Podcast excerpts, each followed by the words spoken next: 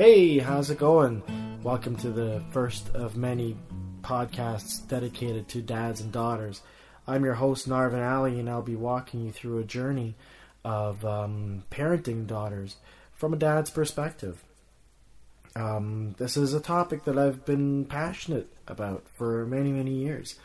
Um, and I do feel that the relationship between dads and daughters is a beautiful one and is an important one, um, specifically for daughters.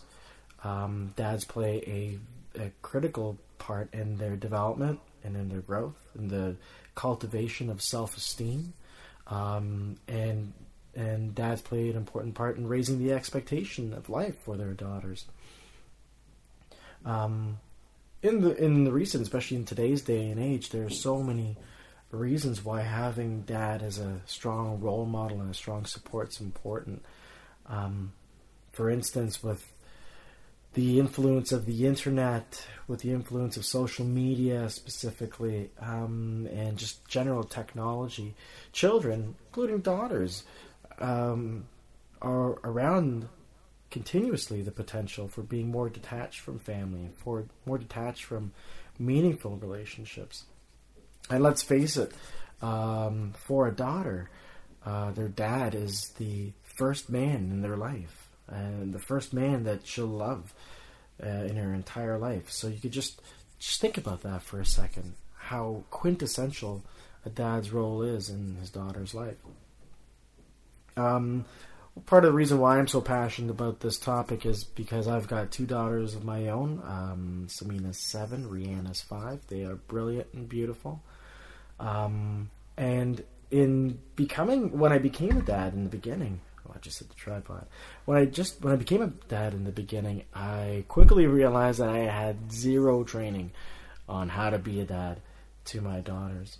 And so I embarked on this journey within myself to try to understand where my feelings were and how to navigate through those, how to be more mindful about myself, and also to understand from a developmental perspective, um, from a parenting perspective, um, how to build and cultivate a strong relationship with my girls. Um, like I said, they're brilliant and beautiful. Uh, I've been fortunate enough that they're healthy, and I'm thankful for that.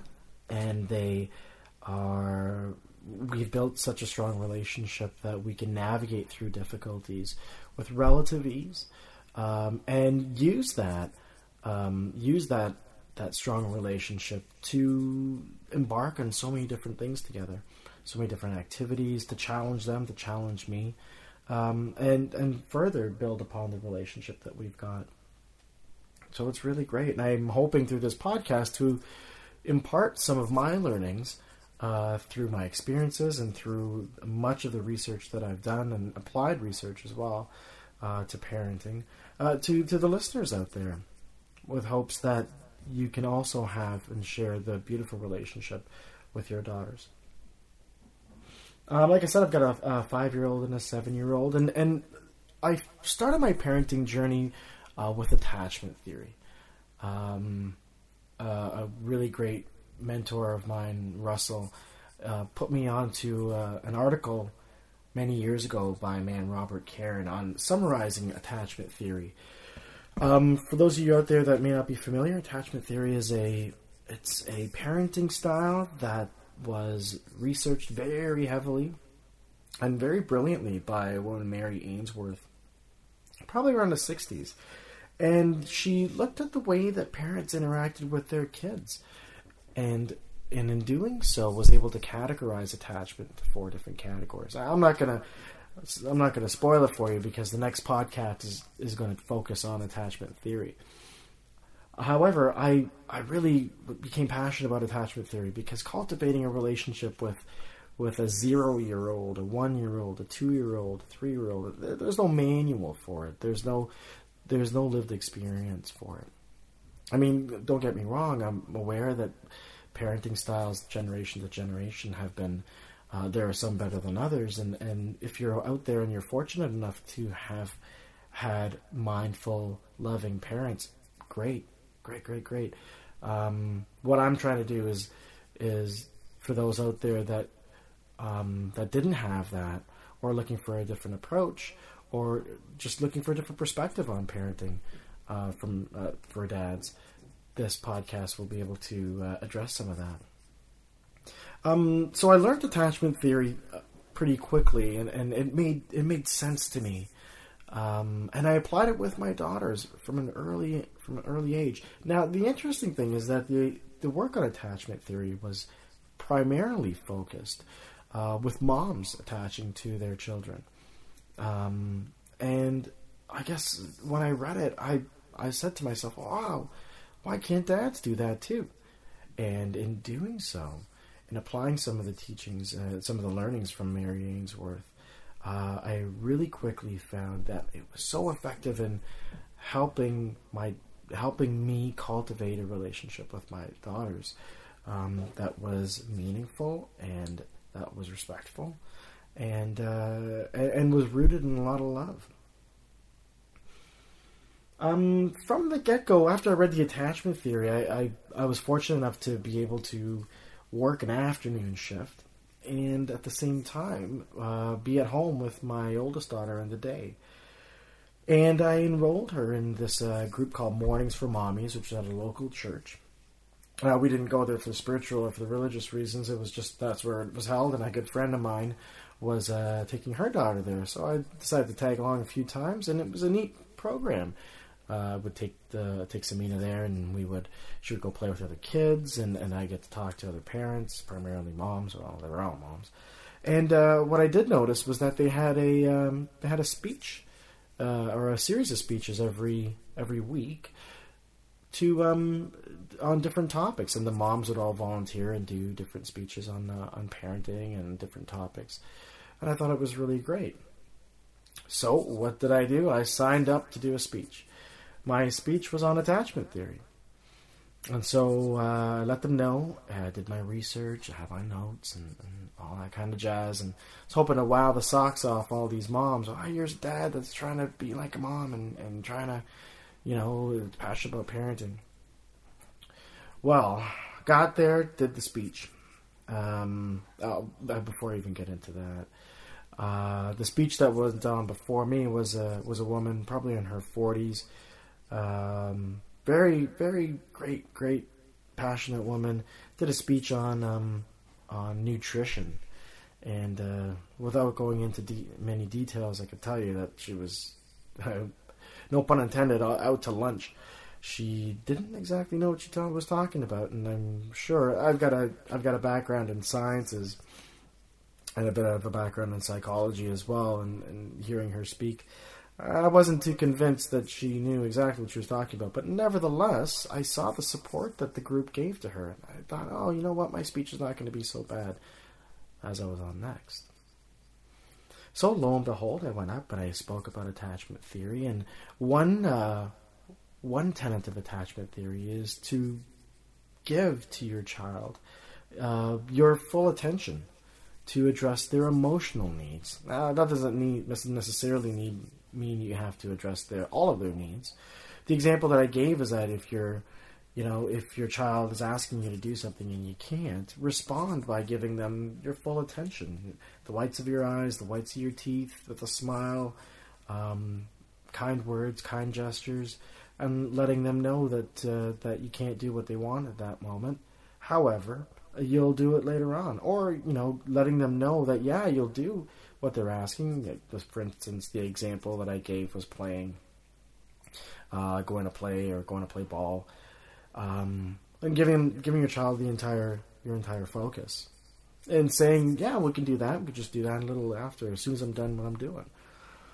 Um, so at the end, I had a question and answer period, and I had one woman put up her hand and basically did the the whole three finger snap and all did everything except that you know that well what you're trying to tell me is that if my kid if i'm in the middle of cooking and my kid comes up to me and wants to play you're saying that i'm going to have to stop what i'm doing? She completely missed the entire point. However uh, i gently explained that no here, here here's what it is. Um, and you just give her the full attention, exactly what I just said. and uh, and she didn't buy it. She wasn't buying it at all, and and that was a learning for me. That wow, you know, what it taught me was that attachment theory is counterintuitive. Um, the more you give your child your attention and affection, the less the less that they crave it, and the more secure they feel in going out and exploring the world, and that affords you some time and, and some space to start to do your own thing, to take care of your own chores and tasks, but it happens in reverse. And it was neat. My learned experience with my daughters is that by by spending the time to connect with them, especially when they have a need, that translates into them being less needy. It's fascinating. Uh, developmental aspects aside, of course, because as everyone with children knows that you know today might spaghetti might be their favorite meal, and tomorrow it may not be, and children change on the whim, and, and parents often play a game of catch up. But that's what's beautiful about being a parent is that there's never a dull moment.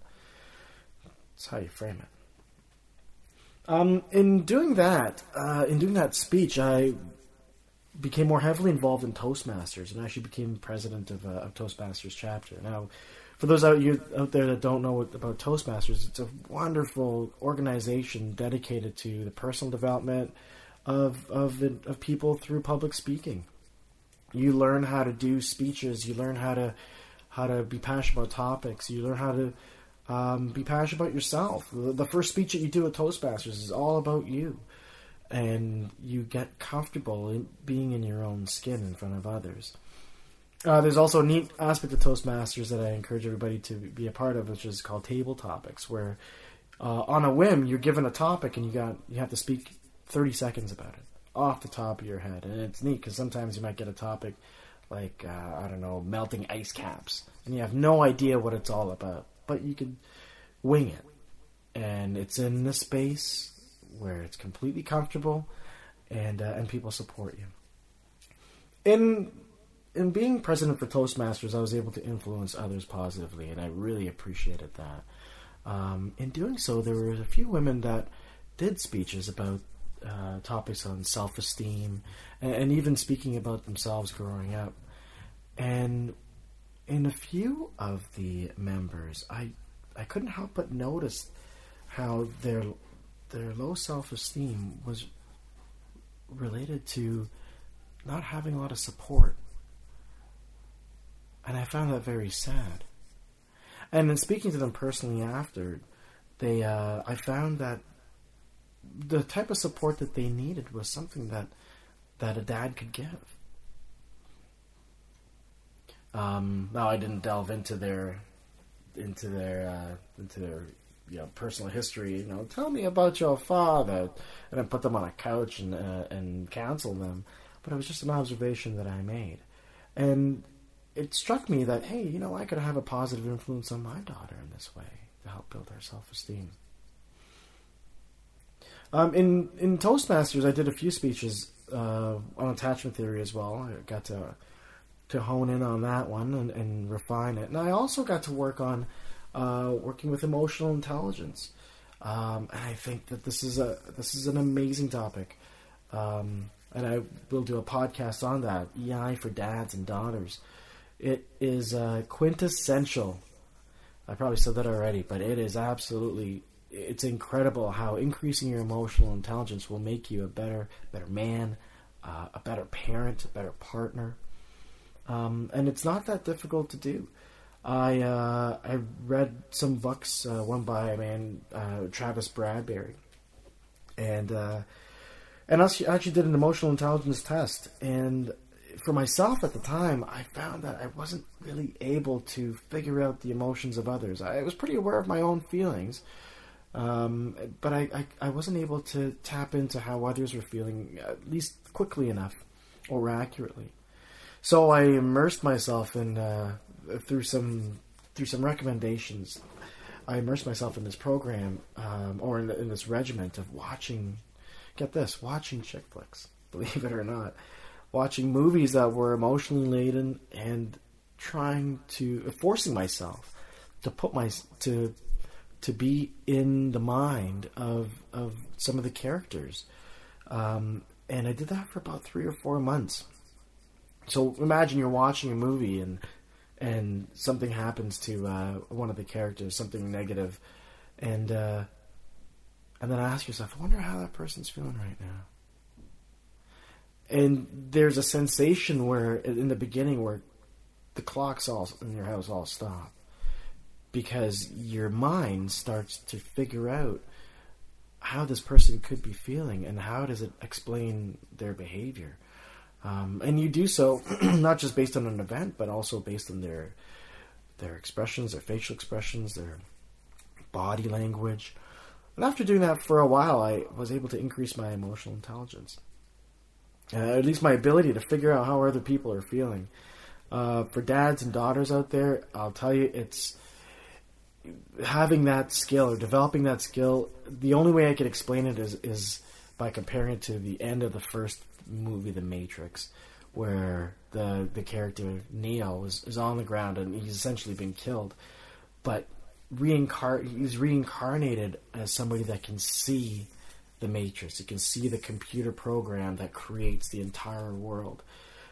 Being able to see and understand other people's emotions is is no different than that. It's very powerful. It's very um, almost emancipating because you're able to go into a situation that could be difficult. For instance, your daughter's upset and she's being cranky and she's speaking poorly to you.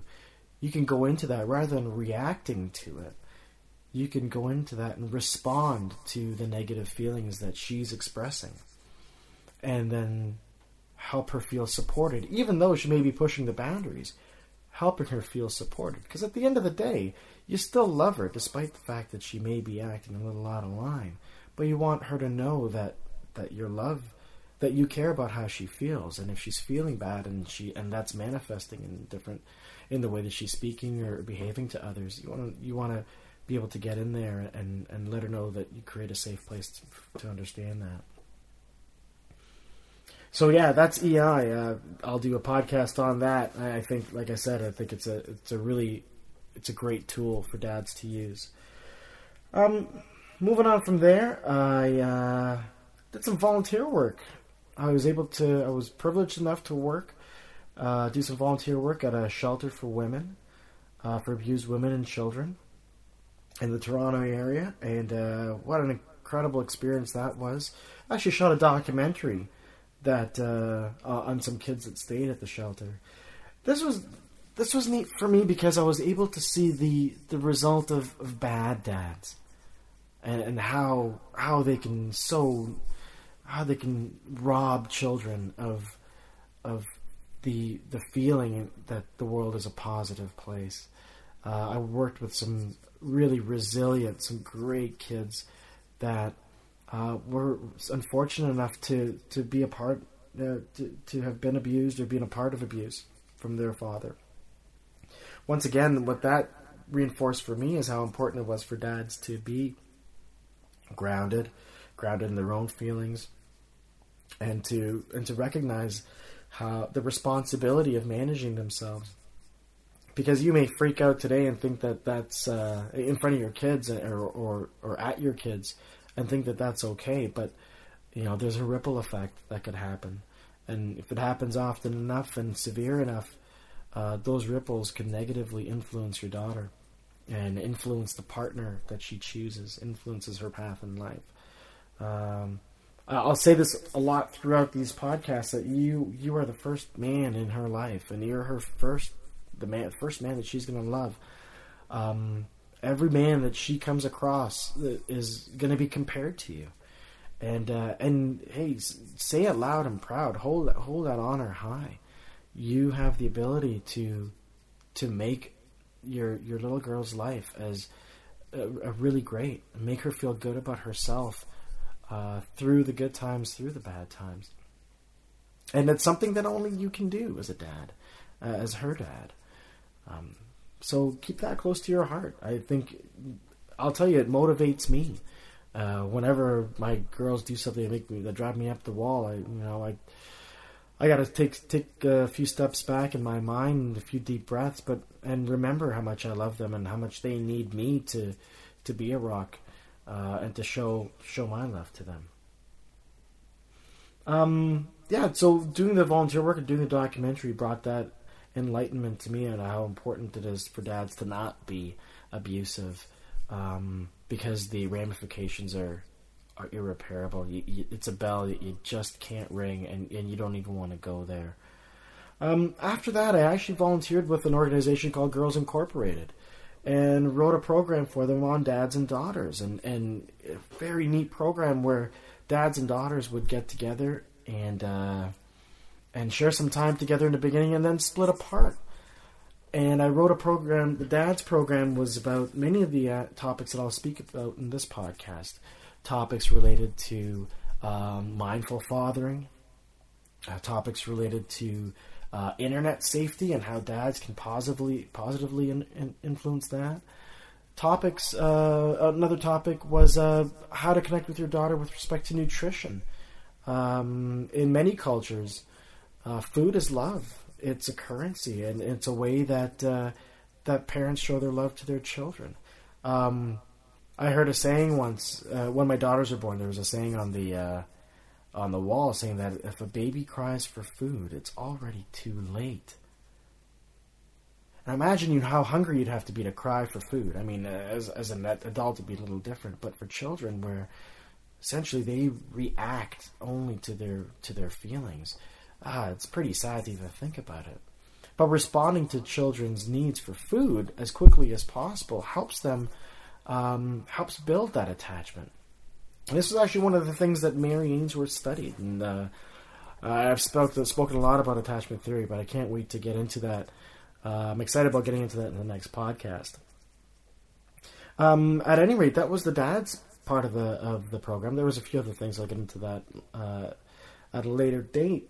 Uh, but I also wrote a, a daughter's part of the podcast. Sorry, daughter's part of the program, where they were able to with other with other girls and uh, with a facilitator, um, be able to express what their wants were, what their dreams were, what their career aspirations were, and uh, actually what they did is what I did is that I designed it such that they would take a picture of a car. I had this really pink Beetle, um, and I had a spot. There, there's a uh, place on the gas tank as their fuel, and so they could pick their favorite healthy meals and write it down on that. There was a spot for the uh, motor, and that was their educational dreams. That's the things, the educational dreams that they were going to drive to. if they want to be a doctor or a dentist or whatever their career aspirations were, that's your that's your engine, that's your driver. There was a spot on, on by the tires where the girls would fill out what their extracurricular activities were, uh, things to keep them grounded. Um, and so they would fill out this diagram of the car through their program. The dads on their program would learn about the things that I mentioned mindful fathering. Um, they would learn about internet safety. Uh, they would learn about uh, positive communication. And those those things that we learn about would go on a picture of a bridge. So imagine a bridge with three pillars, a picture of a bridge with three pillars on the bottom, and each one of the major topics of the program was a pillar. And at the end of each pro of the of the daughter's program and the father's program, we brought them back together and guess what? We take the picture of the car and we stick it on the bridge. And that whole thing goes right on the fridge at home. And it was a way that we the daughters were able to express themselves and write it down and the fathers were able to learn those uh, some important skills to help strengthen the bridge that that relationship could drive on. Is it cheesy? Uh, possibly. It, it, it, might might be five or six on the cheesy scale. However, it was really it's really effective in helping dads and daughters understand how symbiotic their relationship is and how dads can positively influence daughters and how daughters can uh, be okay with being themselves and and and and have their dreams and wants um, and, and, positive wants like nutrition have that known. And, and dads would have that awareness as well. Anyways, uh, this pod series of podcasts is going to be structured such that we'll do a topic. Uh, for instance, the next one's going to be on attachment theory, and then afterwards uh, there'll be uh, a, an opportunity for you to send your questions in and for me to uh, to address them, to answer them. I'm really excited to hear about uh, what others, what other questions are out there, what other people think about dads and daughters. so please uh, send your emails to daddies for daughters at gmail.com. It's all one word, uh, no apostrophe uh, in, after daddies. Flip your questions to me, and we'll take some time every week to uh, to answer your questions. Once again, my name is Narvin Ali, and uh, I thank you all so much for listening, and uh, we'll see you next week.